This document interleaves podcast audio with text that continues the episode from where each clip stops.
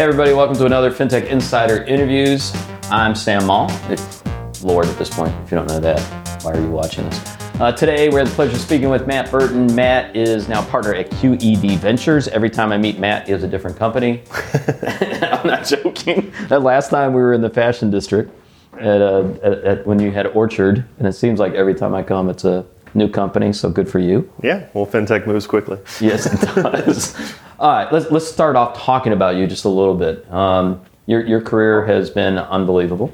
I think it, it, it your career really, to me, reflects fintech in the way it is today. Um, and then I mean that in a nice way, Yeah. right? There's there's a good analogy there because it's moved incredibly fast. You've seen a lot. You've touched a couple of different spaces there, so it's really been an interesting career. Three time exit, is that right? Three exits now. Yeah, so exits to Google, Facebook, and now Kabbage. Yeah, I'm sorry, man. It's hard when you can't be successful. Well, it's. I mean, a lot of it is just you know being at the right place at the right time with it is. with with, uh, with a good team, and so I think uh, the the trend of all three was I was working with people that I knew. yeah. every time. And so it's like every step forward was always through somebody else who said, "Hey, uh, you know, this is an interesting, you know, area. This is starting to change a ton. Why don't you check it out?" You know, and so without those little nudges, uh, none of it would have happened. It, it really is. It's it's right place, right people, right time. Right, is the combination of those. Exactly. Uh, right before we started, we were talking about just even the team at Orchard, how like almost every single person in that management team is is a CEO now of another or a founder of yet another startup. So the success there, it just shows. Right. Yeah. Well, it was interesting. We, we had a happy hour and kind of brought the crew back together, and it was really funny because it was just I'm like the only non CEO now. They're all like, dude, I'm sorry. Yeah, exactly. You're like, Yeah. you pay. You should have done like the PayPal Mafia thing, right? The Orchard Mafia. We all stand around and do that. Don't do that. Well, yeah. So obnoxious. At, at some point, we we definitely need to to you know just document a little bit of kind of where they went. You know, because would it, be- it, it is uh, it continues to amaze me. I continue to get emails from people that are like, no, they're just continuing to take kind of the next step, and it's uh, it's really exciting to see. So, so for our listeners and watchers, can you kind of walk through those different companies and those exits, if you don't mind, so they can get a good overview of your career? Yeah, so uh, I started my career um, in the advertising technology space. So, so basically, kind of right out of college, that was an area that was just changing very rapidly. Big media corporations were trying to deal with the fact that digital was really starting to become a bigger and bigger portion of their revenue. And because of the nature of digital, it was a really hard channel for them to deal with. They were used to upfronts where once a year I got to sell all my advertising and bring all my money in moving to, to digital was terrifying because they had no idea how many people were going to actually come to their site, how many sessions there would be, or even how to pre sell that. And so um, basically, all the companies that I worked in were helping publishers in varying ways deal with that. Um, so, kind of most notably, you know, AdMeld was. Uh, you know, really started with the idea that publishers needed to figure out how to monetize traffic spikes. And so it became kind of the largest or second largest behind Google uh, advertising exchange uh, on the display side. And that was great because I was with a team that, you know, I was one of the first employees and I got to see it all the way through and I got to work in tons of different uh, roles. And, you know, then uh, Google ended up buying that company. I stayed on at Google. And then at Google, um, a bunch of uh, myself and uh, former AdMeld colleagues realized that Google was falling behind in video uh, for a lot of structural and political reasons that we could do an entire episode on. Oh, yeah. But that's where we decided to go to a company called LiveRail that was in the video space, which was the first, uh, one of the only independents out there. And I thought we would sell it back to Google. You know, I thought this was going to be a Yeah. round trip. Um, and it turned out to actually uh, sell to Facebook and become a core part of their uh, advertising. Just in those two, think about that right place, right time, right? And I think it's being able to see around the curve just a little bit. Yeah. Because you did, right? When, we, when you're like you talked about how the ad space was changing so much. And the same with video, which now we're like, well, of course. Right. Everything's video. Now it's obvious. Yeah, now it's yeah, it's like was- voice, right? Obviously, you know, everyone will have this in their home. You're like, yeah, whatever, you know. Exactly. And then, you know, towards the end of working at LiveRail, I had kind of stumbled across peer to peer lending. Um, and As one does in video. yeah, well, it was it was actually through a friend. You know, it said, Yeah. "Hey, you should probably check this out." And so I put some of my own money in, and I started buying and uh, so, you know, and, and optimizing my own strategy for acquiring uh, loans. This is like what people don't realize is the word fintech is actually new, right? Yeah. Relatively, Yeah. like back then, there was no such thing as the word fintech. It was all you know, very category based. You know, you were either payments or you were a peer to peer lender or a peer to peer money transfer, right? There was no kind of umbrella. Um, but anyway, what what fascinated me was the growth rates. I started to like, you know, unpeel the onion and I was like, wow, this thing is growing really, really quickly. And like these non bank lenders are, you know, something's going on. And so that's really where the pull came from. Um, and then I ended up starting uh, uh, basically a happy hour, a meetup to see if anybody else was interested in it. And that's where the whole thing kind of took off and Orchard was started. Um, so, you know, I'd like to say that I very carefully planned my whole career, but that was not the case. You know, it was just kind of organically, you know, through the network, bringing more and more opportunities. Initially, we thought we were going to build tools for retail, like like ourselves, like Yeah. Angela and I were working on. Um, but quickly we realized all of a sudden these hedge funds and private equity firms and banks were really trying to get into it, and they're, you know, were already paying us consulting fees, and we said, well, maybe that's a, a better approach. And so um, that's kind of how I stumbled into fintech. Um, And so, and so Orchard, uh, the last time we, we talked, um, it's a couple of years now, which is interesting, two or three years ago. Um, it, it was interesting because you were you were going almost through hyper growth. The, the team you were building, I think, if I remember right, you told me like half the team was coming out of the banks and half of the team was just coming out of tech, which is so broad speaking. But you were able to form an incredibly talented team there. Yeah, it was exactly as you say. Like I came from the ad tech space, but Yeah. we were pulling in people from other kind of uh, categories that were used. The thing is, is that you have to be really um, comfortable with everything changing, right? Like what you were working on like a couple months Bankers ago. love that, by the way. Just saying, if you didn't know that, they love things changing constantly. And so, so you want that DNA, but you also want to like put it together with people with subject matter expertise, Yeah. right? And so that seemed to be kind of the combination of the two that was was really kind of working for us.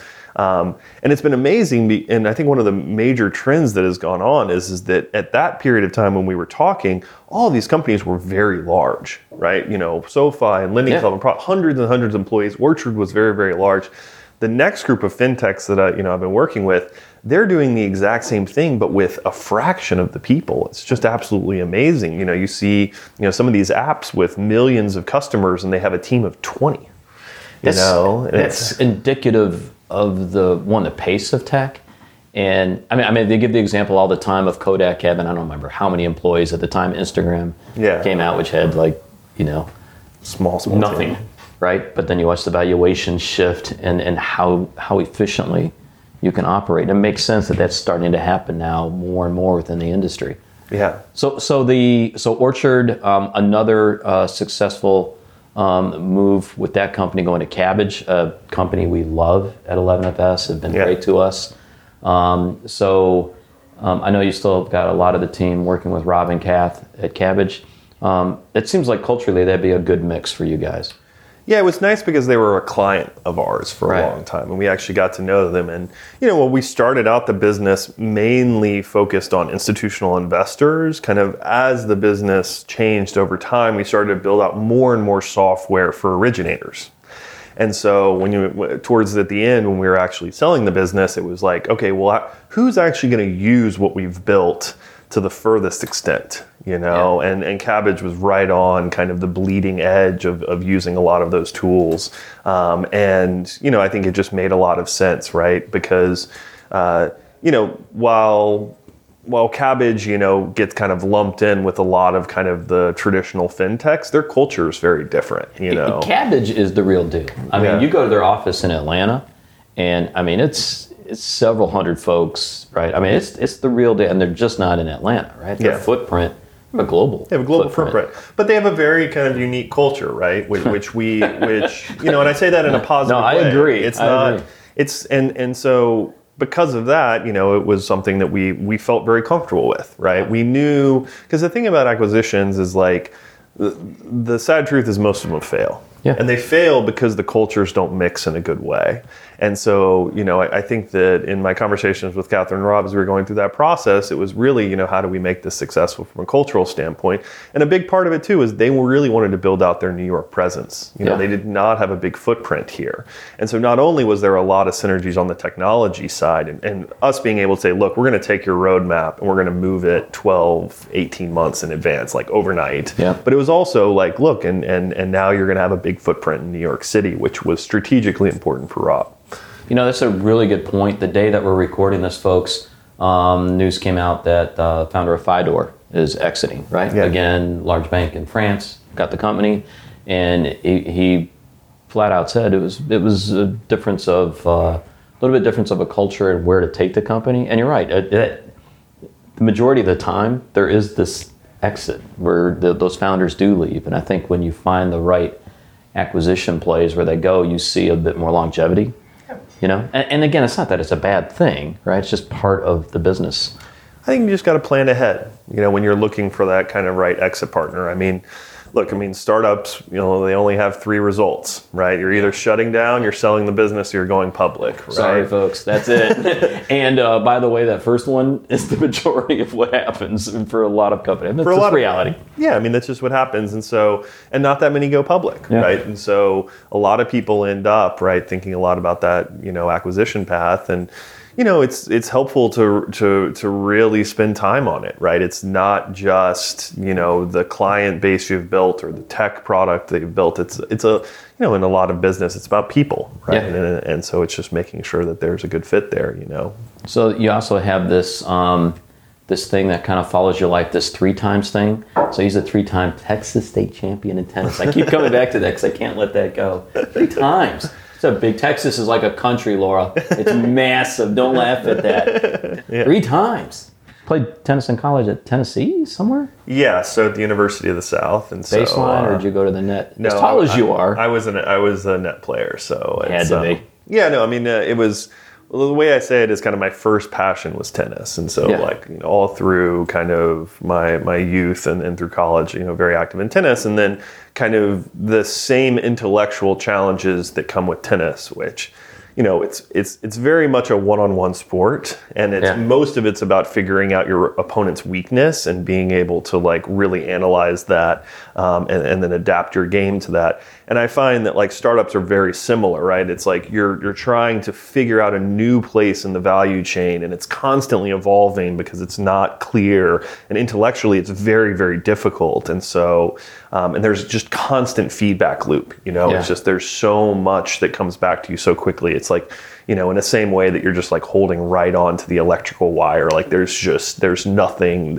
you know, in big companies, there's nice padding so you don't actually feel any of the, the stress of finding a new place in the world as a company. But as a startup, you're just right on. I love that, holding metal. on to the wire. Another friend of mine, Dan Kimerling, who had a, a startup, yeah. Um, gave, he said this on stage with me one time, being a startup founder, you have to have the ability to chew glass and like it. And I thought, that sounds awful. and then I joined 11FS, and I'm like, oh, I get it. Yeah, it's, I, it's this isn't easy, right? I mean, you've got to be able to yeah, well, to plow through.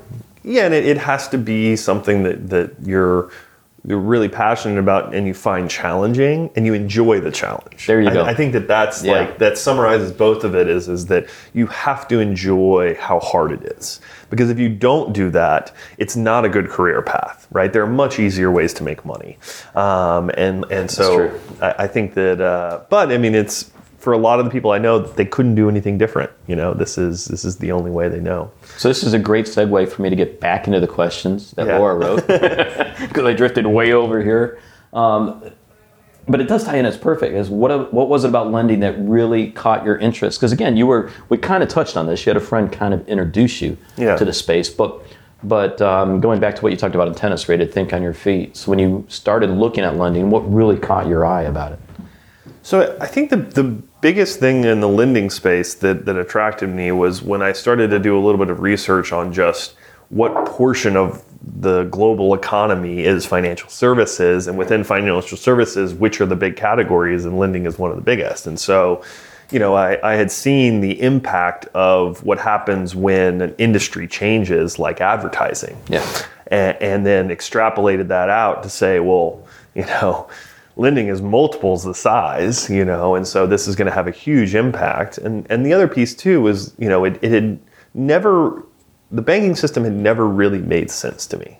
You know, it's like walking around New York City and just seeing all the bank branches and all the prime real estate had just, I was like, this is just going to change at some point, you know? And so it's tough to predict exactly when the, then the changes happen. I think, you know, a lot of the, what I would say the first generation fintechs, um, the, the Prospers and SoFis and lending clubs and OnDecks of the world, you know, they didn't achieve kind of the lofty uh, vision that many of them had. But it's been interesting to see that this that the second generation of fintechs are all noticing where they yeah. fell short or how you know, things and adapt it in a way that like you know Chime is like growing like crazy. Yeah, three know? million plus now is what they're saying, right? And and I think it's just the very beginning, right? And yeah, so, so, you know, it's it. I just knew that it was going to be a space that was just never going to be boring, you know, and so you know, I've always been drawn to spaces that are changing rapidly because, you know, having uh, experience actually works against you. So if you've been working in an industry for 20 years and it's been stable, and then all of a sudden it starts to change rapidly, you're actually at a disadvantage to somebody who's brand new and knows nothing.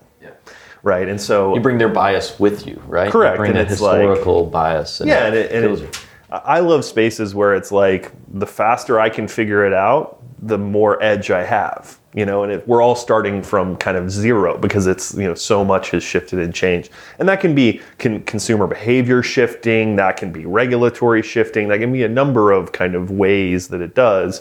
But I, I, I like very volatile spaces. I like spaces that no one really knows what's going on. So let's talk about that space because now you're a QED on the venture side, which yeah. I love. Um, you, you had this quote, you described it as a boutique lender. I like the boutique yeah. We consider ourselves a kind of a boutique uh, challenger consultancy firm. So, yeah. so what do you mean by that? What does that mean?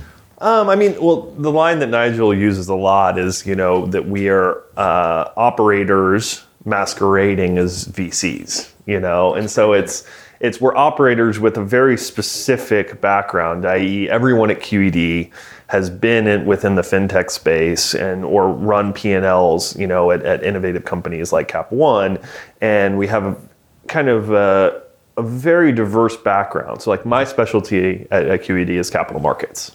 So, given that there's a lot of lenders in the portfolio, um, I'm helping a lot of them with debt and equity um, raises. Um, for example, you know, Amias, who I spent this morning with, he spent eight years at Treasury you know? And so anything that touches regulatory or selling into banks or everything touches regulatory. But like he, he's everything. he's the resource right? Yeah, and so um, you know and and you know if, if you if you're looking at you know um, you know, optimizing or, or looking at the funnel of any of, of these lenders and trying to understand kind of the unit economics, Frank is like the, you know, amazing, yeah. right? And so, you know, it's, it's, it's a, it's, it's a very interesting place because, you know the the the fund is is, is quite large now uh, in terms of number of investments, and has invested in Europe and the U.S. and and the Latin America where I've been spending most of my time. It's just a fascinating place. Okay, you're just making me spin off the, the questions. Now let's talk about Latin America because I find that interesting.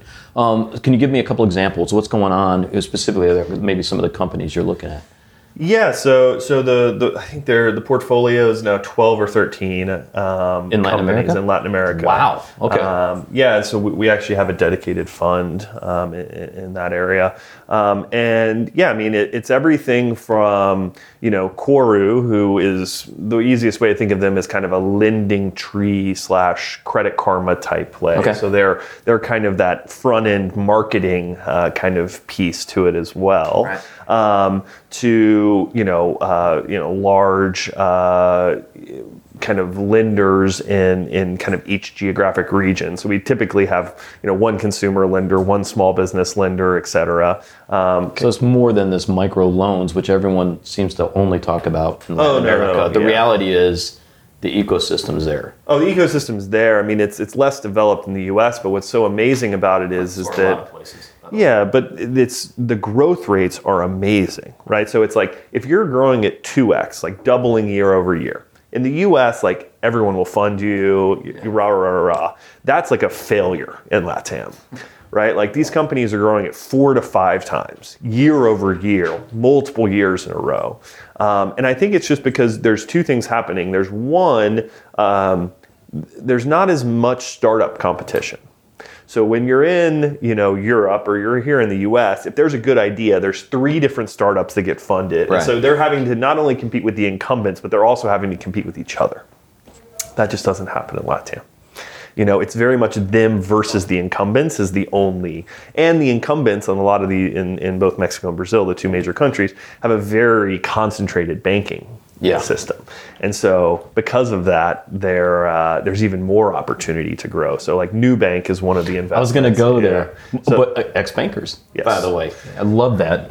Sounds familiar. Maybe Yeah. like some other company I know. For sure, and and the what's amazing about Nubank is, is that they have really grown virally.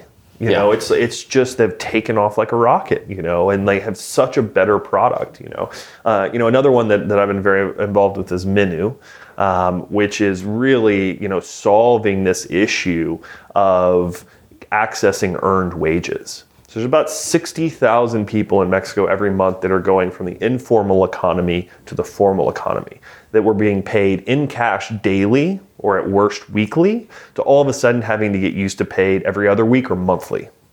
And so this obviously creates a bunch of cash crunches for them. And so what they're able to do is sell as an employee benefit the ability for these earners to actually not only see how much they're accruing each day, but if they want to withdraw it, they can for an ATM fee.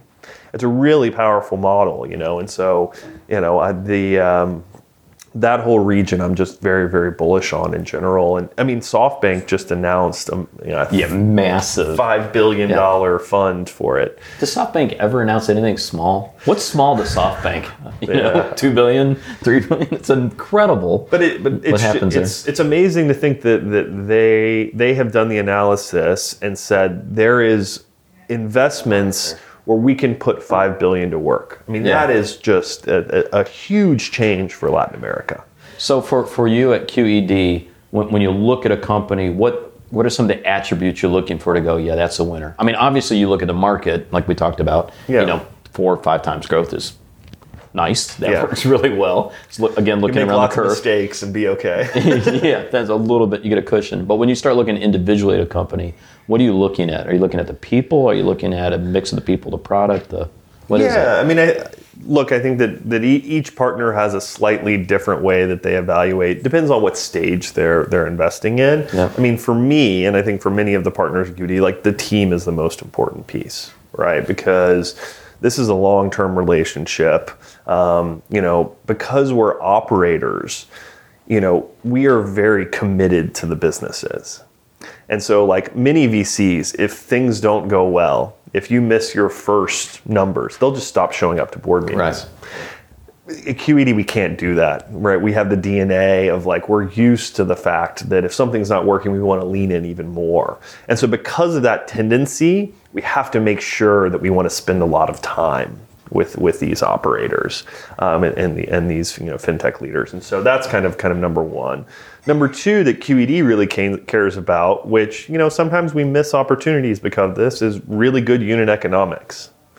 And so, you know, I think if you look at our portfolio, you know, we don't have any of the robo advisors in it because we couldn't figure out the unit economics. We don't have somebody like Robinhood in it because we couldn't figure out the unit economics. It is important for us for you to have a path to how you're going to make money. Yeah, it's it's one thing. I, I love you, Chime. So don't get me don't get mad at me, right? Again, don't get mad at me because we do love you guys. Um, but as an example, right, and there's many others where you do see massive numbers, yeah, right? You're seeing the customers come on, Yeah. But then you come back to business model revenue, right? The unit economics, and you come back to, I get it, but how are you going to make money, right? I mean, at the end of the day, where's the the way forward for that? Because you can't have the best UX. You can't have, you know, everything can be wonderful and your customers like you, but if you're not making money, you're not going to stay in business. Yeah, well, and I think a lot of those plans are look, we're just going to aggregate millions of users and then we'll figure it out. Yeah. And, and I think that many of them will figure it out, but I think many of them won't. And so, Yeah. It's a risky uh, model. I mean, the reality yeah. is it is. and look, I, and I, I think that it's that model, you're either going to have a massive winner or it's going to be a zero. And that's just a hard uh, investment for QED to make. It makes sense. And so, like, if you if you if you look at you know businesses like GreenSky, which you know went Yeah. public, which Yeah. is a QED company, you know, David built that business over a decade Yeah. of being able to continually kind of grind that out. You know, we're seeing similar things happen within TrueLink, which is another US one that has a similar model. Lendeavor, which has a similar model where it's like these businesses are not built overnight, you know, but one we can see clearly that it, if the exact same thing they're doing today, if they can just get to four, five, six x their current scale, it's going to be a great business. And so then we can just focus on helping them with that operational execution risk versus having to worry about a business model that somehow we're going to have to figure out how to monetize later on. And a lot of those are not the sexy right up front, touching the consumer. They're more in the back a little bit. But there's a, that's okay. You know, if you build that out and you make it work, as long as you see the growth, there's nothing wrong with that. Exactly. And so it's my view of the kind of VC landscape is there's a place for everyone. Right? Like there's it's not like one strategy works. You know, this is the strategy that works for QED. So, you know, we're not going to, you know, radically change kind of the approach that, that the firm has. And for me personally, it's been amazing because I've been able to get exposed to so many different types of fintechs. You know, it's like I was very laser focused with just lending. I knew everything about lending, but I knew very little about payments or what was going on in wealth management. I mean, I knew the companies were getting funded. Uh, and what's been so amazing of being QED is because the portfolio is so big, you can actually really see, oh, that company, you know, that we now talk about that's doing amazing went through some rough patches, you know, and like, you know, you can actually see that like, you know, many of these companies pass to, to actually getting uh, to becoming, you know, large businesses with real impact was not straightforward, you know, and I think Yeah. that that's, um, that, that was heartening because as an entrepreneur, I've never had a straight path. It's always been a really difficult grind in order to figure it out. And so seeing, you know, that that's, that's the norm. All right, so no pressure, but these next three questions we ask everybody we interview. So don't suck, okay? Be really good, blow everybody away. So Yeah. love when you do that. You're gonna edit that? Leave that in. I liked it. Um, so no pressure. You've already like thrown some some really good ones out there. I like. All right. Think about the think about your learnings over each of these companies, right? And reflecting back on that, what you know today. If you could always go back to the five years and talk to yourself, or somebody who's in that position. Yeah. What's the one thing you'd look at and go, do this? So my big learning and, and so when I spend time with entrepreneurs, like this is mainly the conversation that we have, is that most people think when it comes to, you know, being able to to build a company and especially at the earliest stages, because that's where I spend most of my time, that's where I've been very focused, that it's all about the research I do and the deck I put together. And I and I made this mistake as well Right. um, that that is a total fake out, right? Like this isn't a university class where you get a grade, right? And so, you know, don't spend or spend less than 5% of your time on your deck and the research piece. Spend 95% of your time on the narrative that you are going to tell because there's a couple things. One is is that raising money requires you to convince multiple people to invest. There's there's you know you're going to have to convince somebody like me at, at QED, but now I have to go retell your story to all of my partners. Yeah. And so, if you don't have a compelling narrative, the chances of me being able to retell your story is very low, and the chances of me investing is also very low. Likewise, that same story of why are you working on this problem? You know, what what was the light bulb moment? You know, what all these kind of pieces of your narrative are also the exact same story that you tell the press when you're recruiting employees, you know, when you're hitting tough times, like and and so you know, really understanding do you want to tell this narrative and do you believe in this narrative and this story that you're trying to weave that you're willing to say it 10,000 times? So that was a really good answer, by the way. it made me laugh because um, it kind of ties back to what Rob and Kathryn told me about Kabbage when they first, because you know they came up with the idea of 2008, right? Great timing. Yeah. Um, and they went out and spent like a year looking for investment and got like nothing. And um, they didn't just get discouraged. They figured out how to to pivot. uh, Pivot's probably not the right word. How to refine the narrative, right, and the story. And they got really good. At, obviously, they got really good at it.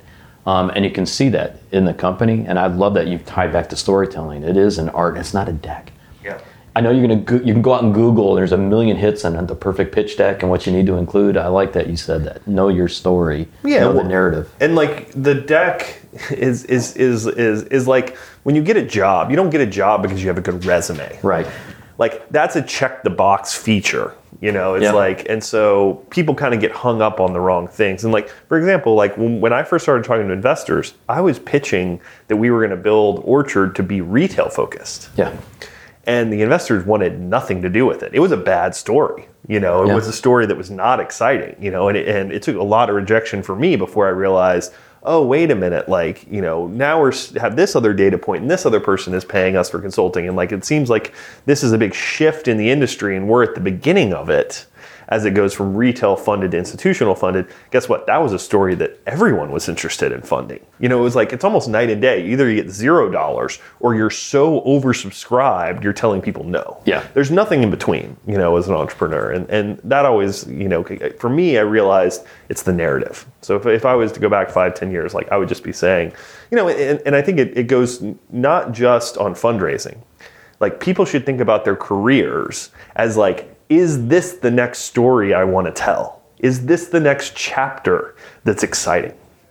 you know and does it make sense because a lot of times if you're just trying to maximize let's say the money you make you end up with a really jumbled horrible story Yeah. in the end and so long term that actually hurts you you know but for people to actually plan out their careers as like a narrative that they want to tell about themselves i think is like a very powerful um, kind of uh, trick So you've just given great career advice.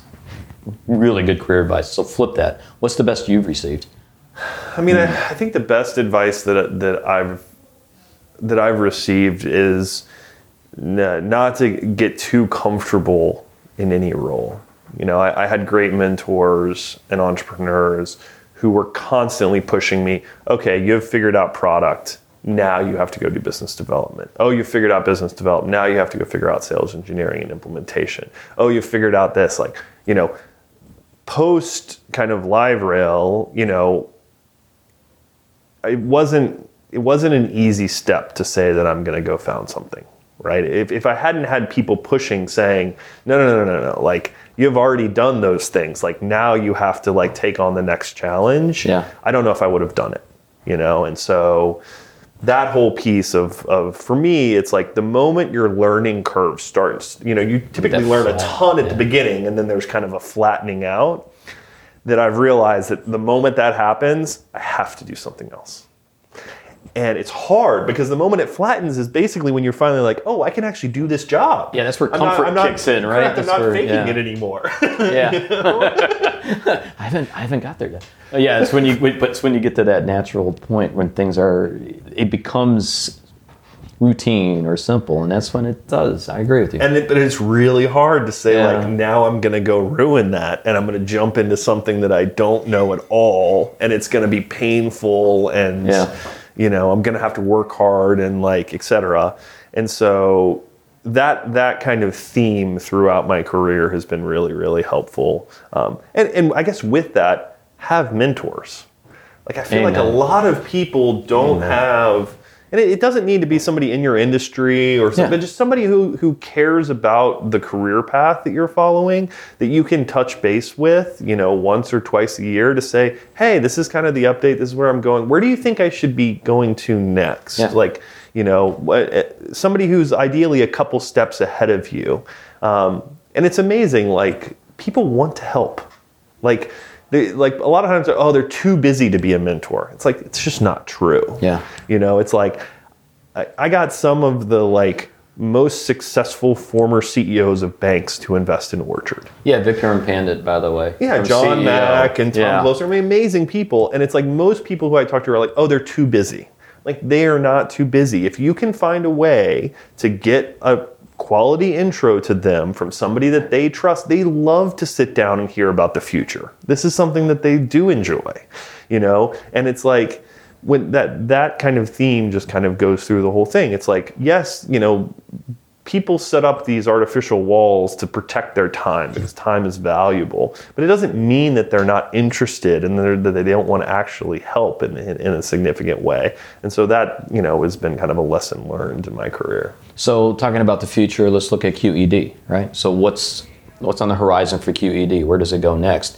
Aside from Latin America, obviously, how do you see the company growing? Yeah, so the fintech focus is going to stay there. The fintech focus will stay. Okay. You know, I think it's when you when you look out there, there's a lot of generalist VCs that kind of chase trends. Mm-hmm. So it's like, oh, okay, you know, um, you know, right now what is super hot is self-driving cars. So everyone piles into self-driving cars or you know augmented reality or virtual reality or fintech or et cetera. Um, but I think that the the differentiator for QED is the fact that they're subject matter experts, and so I, I don't really think that it makes sense to go beyond. Also, fintech is a huge category. Like I talk a lot about how like the term almost doesn't make sense because when you're talking about payments, lending, wealth management, banking services, crypto, like insurance, like it, yeah. there's just there's so much meat on on that bone that it's like it's basically impossible to be an expert into all of it. And so I think that if you're going to have a VC that is focused just on one category, it needs to be a really big category, and I think fintech is is one. So if I'm a fintech company, I want to take a look at QED and talk to y'all. What's the best way to find out more? I mean, the, the best way to get in touch with anyone is to to to establish a relationship with somebody they trust. So I always tell people. You mean not LinkedIn and hey, can I have a cup of coffee right behind it? yeah, I mean it's like the the the best way to get to a VC is to get to one of their portfolio companies. Because this is somebody that they've already trusted. Yeah. Right. The best intro you can get to an investor is from somebody who they've already funded. The worst intro you can get from an investor is from another investor because there's a whole negative selection. Why didn't like, you? Why yeah. aren't you funding this yeah. type yeah. thing? Uh, or lawyers are horrible intros, or accountants are horrible intros, right? These, these are people who, you know, they have not passed the bar of, of the investor of people they trust with their money. The only people who have done that have been current portfolio companies or former portfolio companies.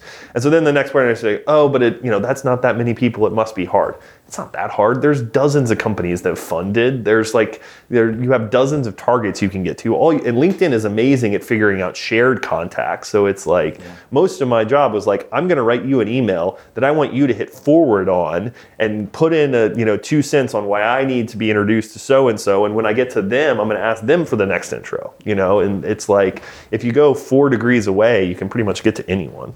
Well, uh, this I'm just flat out, folks. You got a million gems in here, Matt. thank you should write a book. No, you should write a white paper. No, you should write a book um, on that. But thanks for being on the show. Um, all of you that watch this, you should listen a couple times, take notes. I think Laura just filled up her whole notebook for a blog post. It looks like. Um, so, but again, thanks for listening. As always, you can find the show on Twitter at FinTech Insiders, as well as on YouTube, Facebook, Instagram. Don't forget to subscribe to us so you don't miss any episodes. If you have any suggestions or feedback, um, just reach out to us on Twitter or email at podcast at 11fs.com. And as usual, thanks for listening.